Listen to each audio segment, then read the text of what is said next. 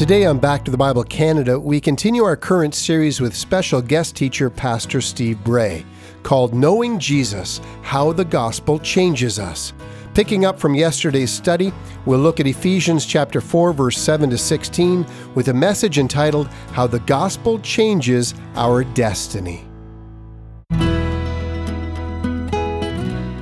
Yesterday, we started to answer the question how does the gospel change us? With our big idea, or our even bigger question being, what does it mean to know Jesus?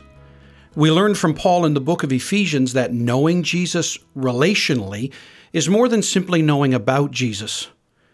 In fact, too much of what is called religion today is really nothing more than treating the Bible like an encyclopedia. We talked about that at the end of yesterday.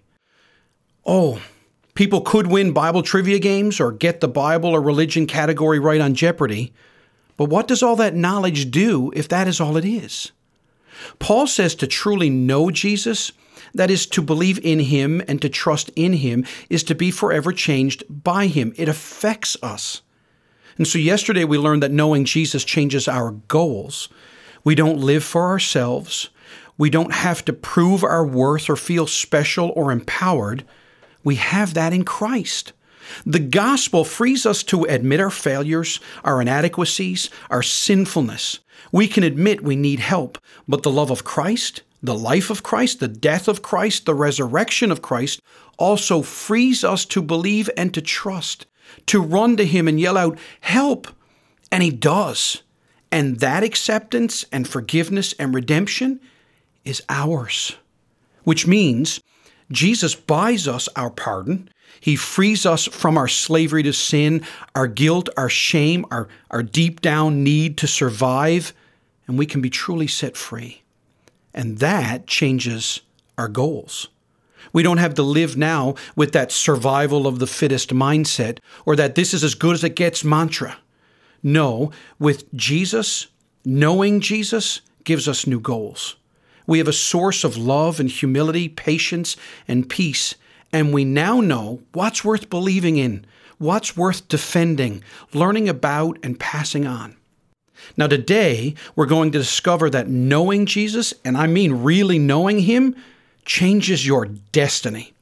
So let me read Ephesians 4 7 through 16 and see how Paul explains this to us today in 2016.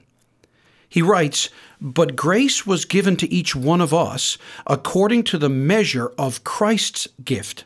Therefore it says, When he ascended on high and led a host of captives, and he gave gifts to men. In saying he ascended, what does it mean but that he also descended into the lower regions, the earth? He who descended is the one who also ascended far above all the heavens, that he might fill all things.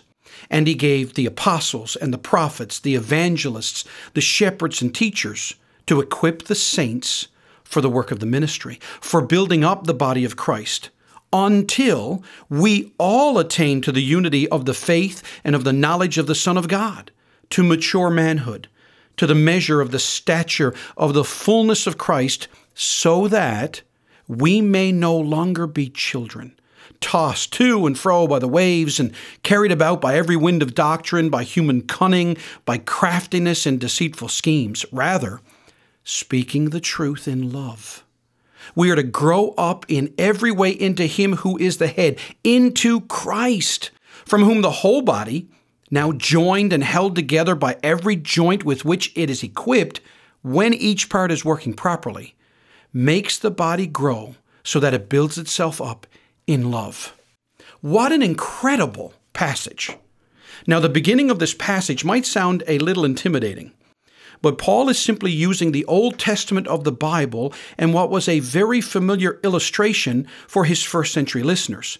And once we apply that reality, we'll quickly see what Paul is telling us, and it's absolutely amazing. So let me break this passage into three parts. Number one, our eternal destiny affects our living destiny and makes us different right now. So Paul starts with reminding the Ephesians and in turn reminds us that to know Jesus is to know that this life is not the end. Charles Spurgeon said, I am a pilgrim in the world, but at home in my God. In the earth I wander, but in God I dwell in a quiet habitation. Paul reminds his audience that they know Jesus and that this knowing changes everything about us, not just our goals, but also our destiny. Paul explains that Jesus has measured out to us grace. Now, this is more than just saving grace. This is sustaining, empowering grace. Paul talked about this back in Ephesians chapter 3, verses 7 and 8. Of this gospel I was made a minister according to the gift of God's grace, which was given me by the working of his power. To me, though I am the very least of all the saints, this grace was given to preach to the Gentiles the unsearchable riches of Christ. Grace, Paul says, grace to understand life, grace to interact with people, to face the world, to deal with our shortcomings and the shortcomings of the world. This is a community grace that Paul is talking about here. Kent Hughes, the commentator, says the point for us is each of us has received this enabling grace in the exact proportion that Christ gave it. Friends, that's the greatest part of grace. It's that giving aspect of it. God didn't just save you, He didn't just forgive you, He didn't just transform you, He gave Himself to you. The verse ends with Christ's gift. That word for gift is different again, and it doesn't focus on the undeservedness of the gift, but on the freeness of the gift. Jesus Christ has measured out to every saved person here today His grace as a gift of power. Why?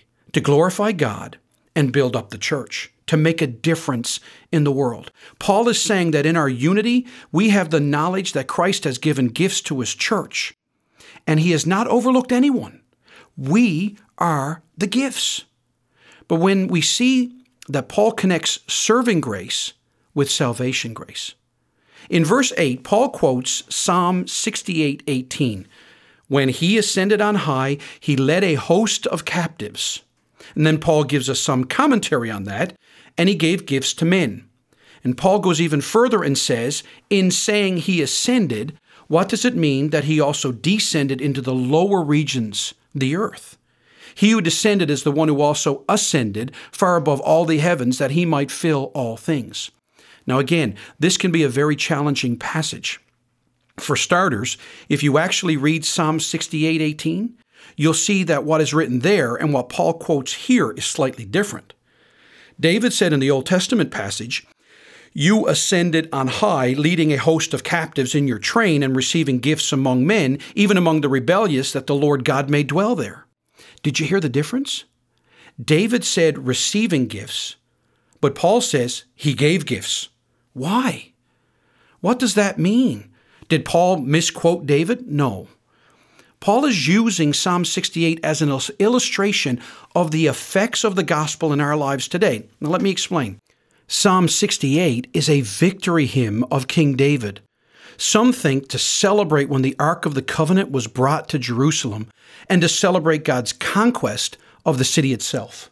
Now, the way it works is after a king won such a victory, he would bring the spoils and enemy prisoners to parade before his people. Now, an Israelite king would take his spoils through the holy city of Jerusalem up to Mount Zion, where the tabernacle or eventually the temple would be. But another feature of the parade, however, would be the display of the king's own soldiers who had been freed after being held prisoner by the enemy. These were often referred to as recaptured captives, prisoners who had been taken prisoner again, so to speak, by their own king and then given freedom. So, what's Paul doing? He's using this psalm as an analogy rather than a direct quote. Now, stick with me. Paul is saying that Christ ascended on high, that is, a triumphant Christ returning from battle on earth back into the glory of the heavenly city with the trophies of his great victory. And just as a king in Psalm 68 receives gifts from among men, then he is free to give those gifts out to his people. Are you getting the picture yet? This picture is absolutely stunning. When Jesus was crucified and rose again, he did so victorious over Satan and sin and death.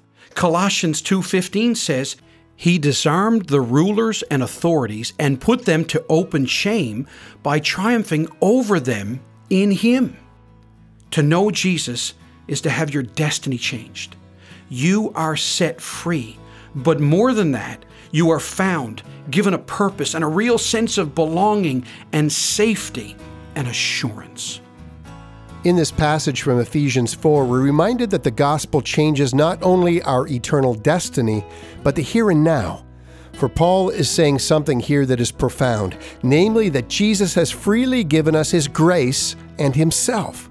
When we become children of God, we receive these precious gifts to use for his glory and his ultimate purpose. Stay with us as we return to this theme right after the break.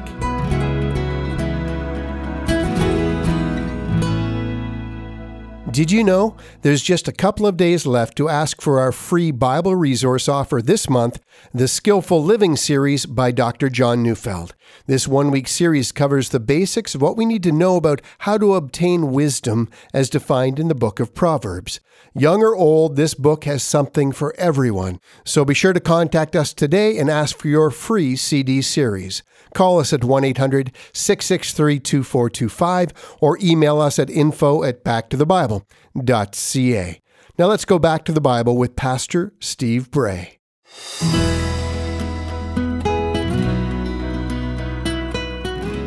What's more, if you consider the rest of the passage, Jesus doesn't just change your eternal destiny, but your life right here, right now. You are given grace and added to something way bigger than yourself. You're given a community, a family to be a part of and to grow with and to be changed by and to play a part in changing. Remember what Paul wrote in verses 11 through 14? God saves those who trust in Him, restores us, changes us, and changes our destiny, but then He includes us in His plan. And that is the church we are added to his body, where there are pastors and teachers and saints, where we are taught and helped and guided, comforted and challenged and loved. If we believe in Jesus, we trust what he says about us and how he wants us to learn. So I realize now I don't have it all figured out. So I run to the one who does and has, and I am surrounded by others like me, some who are more advanced and others who are a little behind, and we all together work to grow up in Christ. And this is how Paul explains it in verses 15 and 16. Now my destiny changes my life towards others. He says, rather speaking the truth in love. My mom used to say, I don't have to be right at the top of my lungs. I don't have to argue my way to rightness. I simply trust God and His Word. I point myself and those around us towards Christ. Okay, so what does all this have to do with you and me in real life, practical terms? What does believing this look like today? Well, it has been in the news the last couple of weeks. Monty Williams, coached the New Orleans Pelicans basketball team, and he recently lost his wife tragically in a car accident. She was killed by someone who was driving twice the legal speed limit, and rumors are she was texting as well. But if you watched Monty Williams' seven minute eulogy of his wife, he talked about the fact that his wife was in heaven. And what stood out to me was he said, I am not here today to say I've lost my wife. To lose something is not to know where it is. My wife is in heaven because she trusted in Jesus Christ. You see, Monty Williams gets Ephesians 4. To know Jesus is to have a new destiny both now and into eternity. Paul said in Philippians 1 For me to live is Christ, and to die is gain. What? How? How can someone, me, you, anyone, be this at peace, this confident, this purposeful in life and death?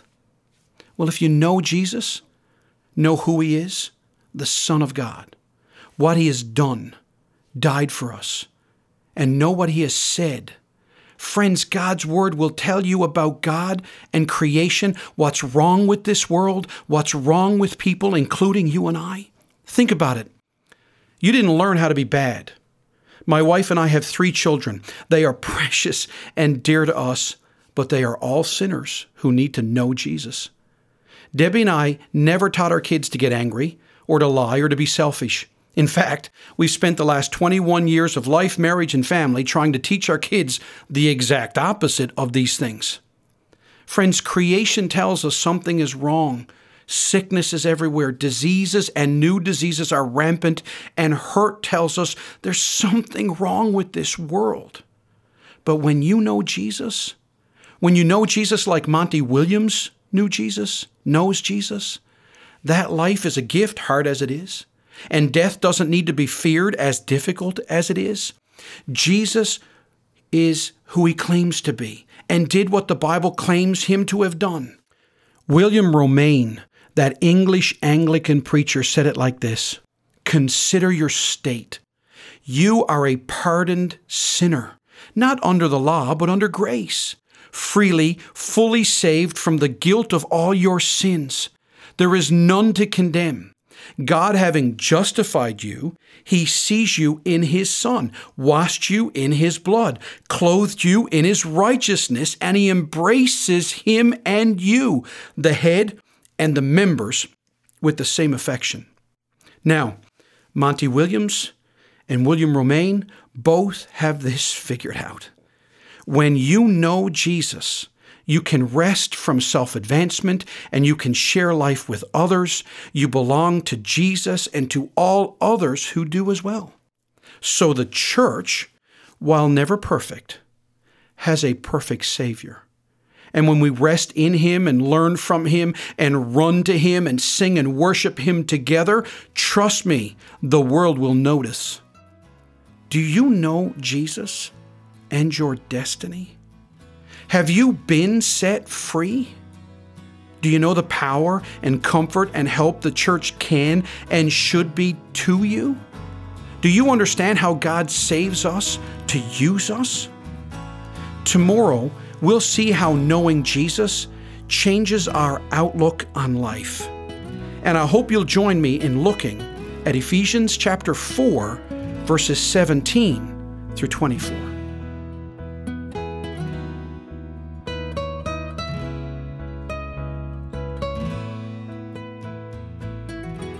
Pastor Steve, I want to talk to you about two things that you mentioned. And the first, way back then, I mean, you're a pastor, so, you know, the issue about the church that you brought up. Uh, talk to us about the relationship between walking my Christian faith uh, and and the church. I mean, I, I guess I can't walk my faith by myself. No, it's interesting you brought that up. I was recently at a a meeting with some men and we were watching a video of a Q&A at Ligonier Ministries in which this very question was brought up to R.C. Sproul. And he talked about where we get the word church. We have churches that we call the kirk, and it's from the Greek word the kurios, which means from the body.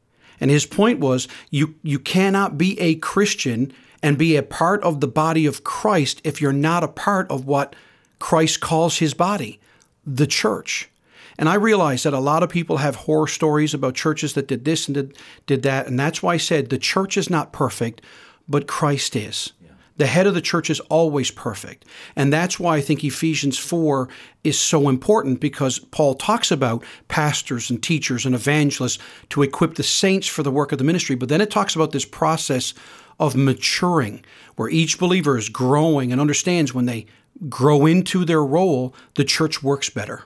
Yeah, exactly. So, if I can interject as well to say that back to the Bible ministry ministers to people throughout the week, and we want to encourage the faith of people who have faith and continue to build them up, and, and also call people to consider the gospel if they've never done that. But we supplement, we do not take the place of. Amen. And I and that is always a blessing to me about back to the Bible. It is it is not trying to replace the church, but help supplement, add to. And again, I want to encourage your listening audience that I've heard many stories growing up in church and being a pastor that nobody ever hurt me like the church did. And I will tell you, if you knew my testimony a little bit, it is true that I've been hurt by Christians and the church but I've also been hurt by the world as well and abandoned by the world. And I will tell you this I've also never been loved like I've been loved by the church. Oh, that's beautiful. Thank you so much for that. I want to switch gears here just uh, very briefly and have you talk a little bit about uh, this wonderful story about the basketball coach. Yes. Because in our conversation, you, you, you, added a little bit to that. Would you do that now? Yeah, this was the part I didn't get to. But what amazed me when I heard this eulogy, it made pop culture news everywhere. And my son had actually tuned in in our car to the satellite radio to ESPN. And a sports uh, writer, broadcaster is named Dan Le And he was complimenting Monty Williams' source of peace and strength in the face of tragedy. And it amazed me because all kinds of people tweeted in and wrote it in and attacked Dan Le Batard, who does not claim to be a Christian, doesn't claim to have faith. And they said, you know, you're mocking uh, those uh, uh, that don't have faith. You're making Christians sounds like they're really strong.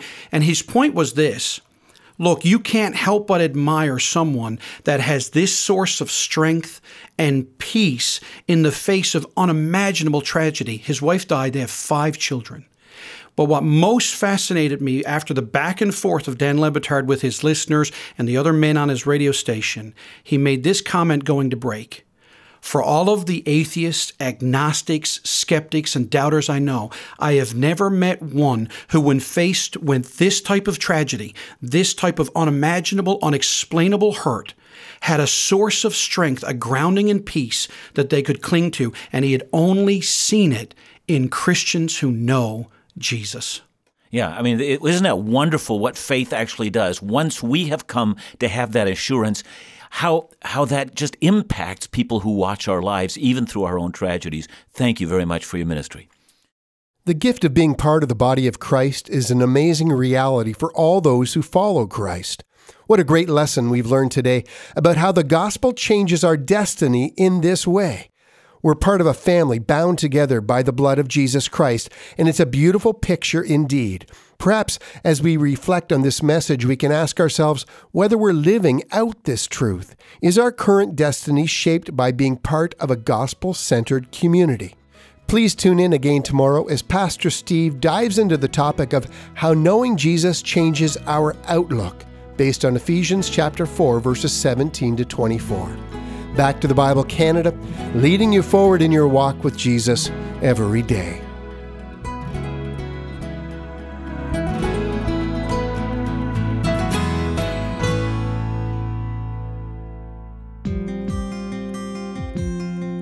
Ever wondered how you can play a special role in helping us continue to broadcast solid Bible teaching on the air and online every day across Canada? Well, there's a great opportunity to become one of the faithful group of ministry friends through our Partner to Tell campaign. What is Partner to Tell? Well, it's our monthly partner program, which we launched in 2015. By becoming a monthly partner, not only do you experience the convenience of a way to give back, but you'll be ensuring that so many more are reached with the good news of Jesus Christ. And there are benefits exclusive to our Partner to Tell friends, including a subscription to Truth and Life magazine, a 15% discount on all of our resources, our annual scripture calendar, a hand picked Bible teaching series by Dr. John Neufeld on CD, and a unique email address to correspond with us. So please consider helping us reach our goal of 120 new monthly partners in 2016. Become one of whom represent the foundation of this ministry from coast to coast. To respond today, visit backtothebible.ca or call us at 1 800 663 2425. That's 1 800 663 2425.